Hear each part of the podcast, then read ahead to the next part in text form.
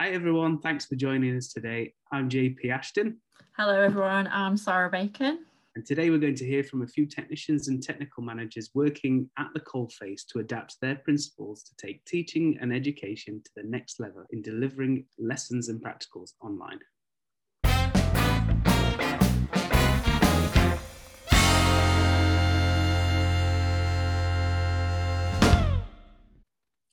Hello, everybody, and welcome to the first NTDC podcast.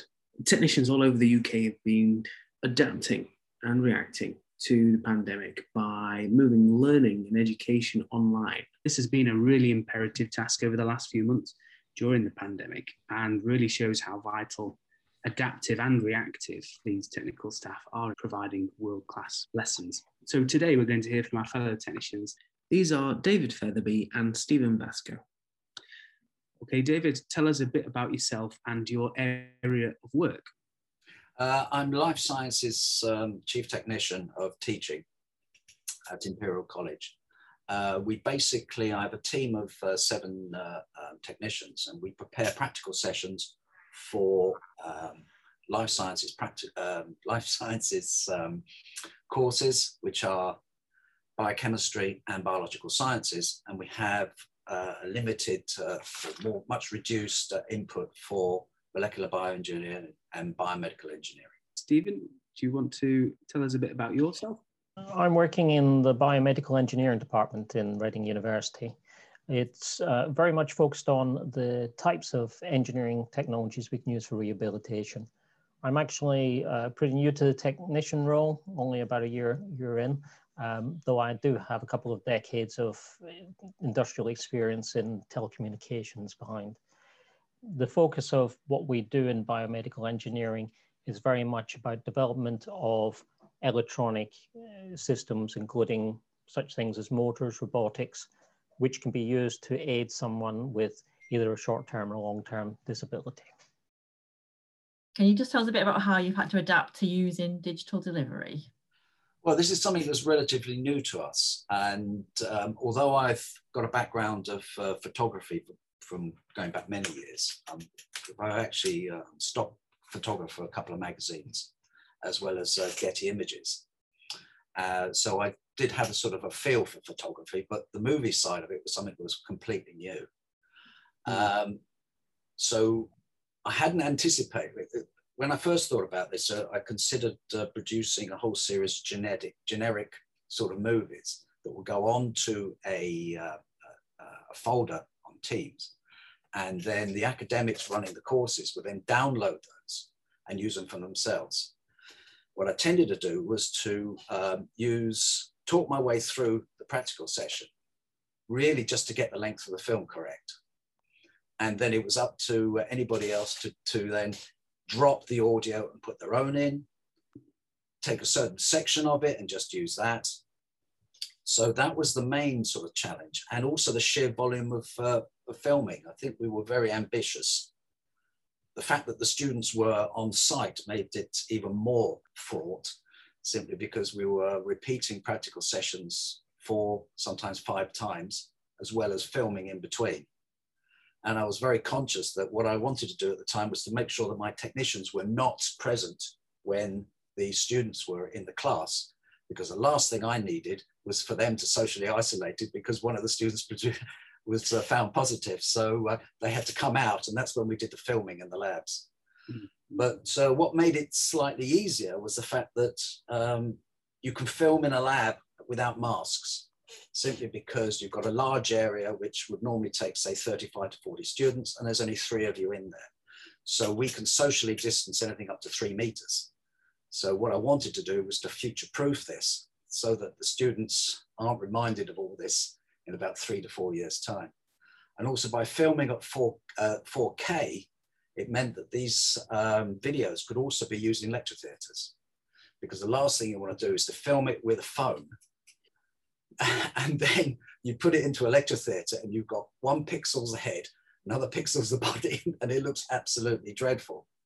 But the other thing would, that would we had, I was very conscious of the fact that I just know that some of our students will be looking at the practical sessions that we produce uh, on their phone. So we tried to start off by keeping everything tight as possible.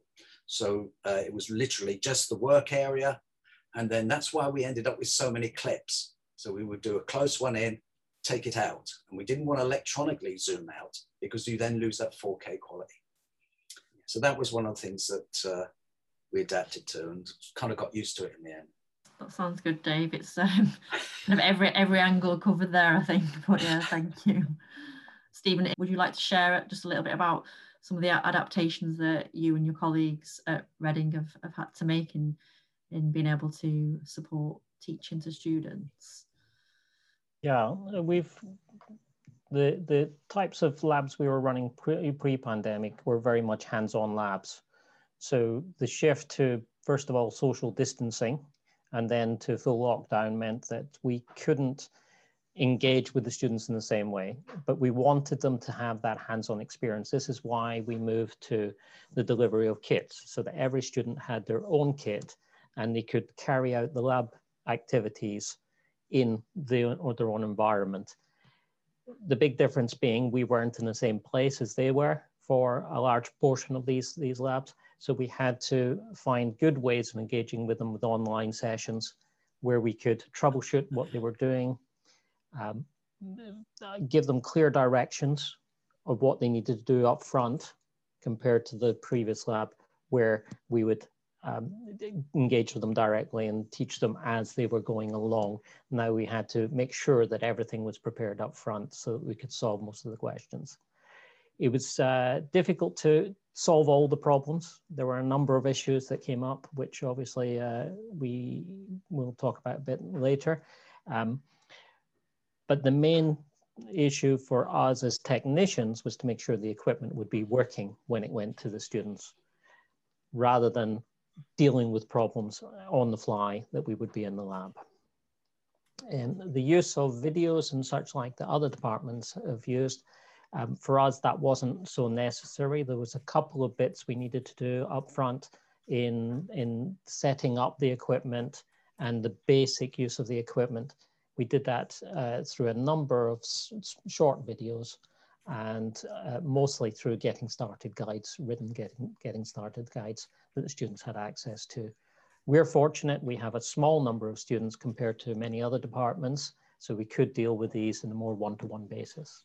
I think I probably answered most of the other questions yeah. already. I had a bit of a rush of blood. yeah, the challenge, the key challenges sort of work them, their way into the adapting, don't they? Yeah, yes, they do. yeah. I mean, one of the interesting things with our students is that uh, with uh, as working on uh, really timetabling for labs and then popping in um, lectures in and around it to make it fit is that they don't have to get out of bed for a nine o'clock lecture.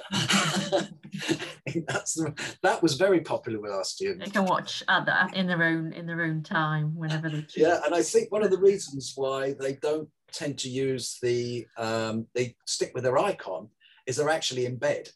so they don't want anybody to see what they're so I, I, think that's probably one of the reasons.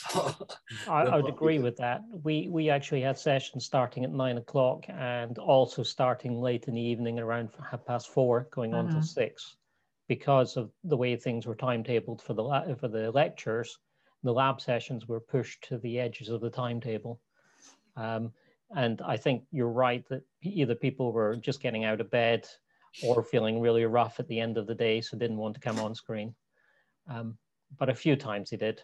I think that's that's possibly one of the, the biggest uh, hurdles to overcome as, as, as like a teacher or a demonstrator, isn't it? The fact that you're you're presenting and and and, and sharing with someone who's not there in you know they're there but they're not you can't see their their facial reactions to anything and, and I think that's I, I know my husband's a teacher and he's found that really quite difficult to to not engage you know engage on that level with with the students but for them. I mean, they, they probably they probably quite like you say quite welcome to the, the adaptable, flexible nature of of being able to do things at different times as well. Would you say that you're a Teams or a Zoom? Which one do you prefer? Teams. Teams. Teams. Yeah. Mm, I've always found Zoom easier. Whenever I've tried to share things on Teams, it never seems to want to let you do it unless you're in that organisation. Yeah, I, I think it's because we use it all the time. And it's just constant. Well, we use Teams, um, but generally we use Blackboard Collaborate. I Yeah. don't know if you came across that. Yeah, yeah. Um, the main reason being that the breakout rooms are so much easier to do in Collaborate than in Teams. They work so much better. So we could set them up, shift people across into different rooms. People could jump between the rooms depending on what type of questions they had. Um, because we had several different types of projects. So we could put people according to the type of project that they were in into the different rooms. And that worked very well for us. Teams was much better in that the reaction and the uh, speed was much better. There was a real big lag in Blackboard Col- Collaborate Mm. for people speaking, so everybody was speaking over each other. Um, so we preferred Teams for real meetings, but for the classes, we worked with Collaborate. Excellent. I think um, I think we can wrap up there. Uh, thanks. Uh, yeah, thank you ever so much. Uh, well, thank you very much Yeah, for no, uh, thank you for your time. letting, letting me do this. Yeah. it wasn't too bad. No, it's Now I've got to make a start on the summer term now. I've got a load of practical classes to film. More Yeah. filming, yeah. Okay, Oh. my time's up, so I'm going to Yeah. leave you now. Okay. Thank you guys. Thank you. That's no problem. Take care. Bye. Bye for Bye. now. Bye. That's all we have time for, folks. Don't forget to dial into our Tech Meet events every month. The next one is on the 25th of May 2021 and is on apprenticeships and T levels. We look forward to seeing you there. I'm John Paul Ashton. I'm Sarah Bacon. Take care. Goodbye.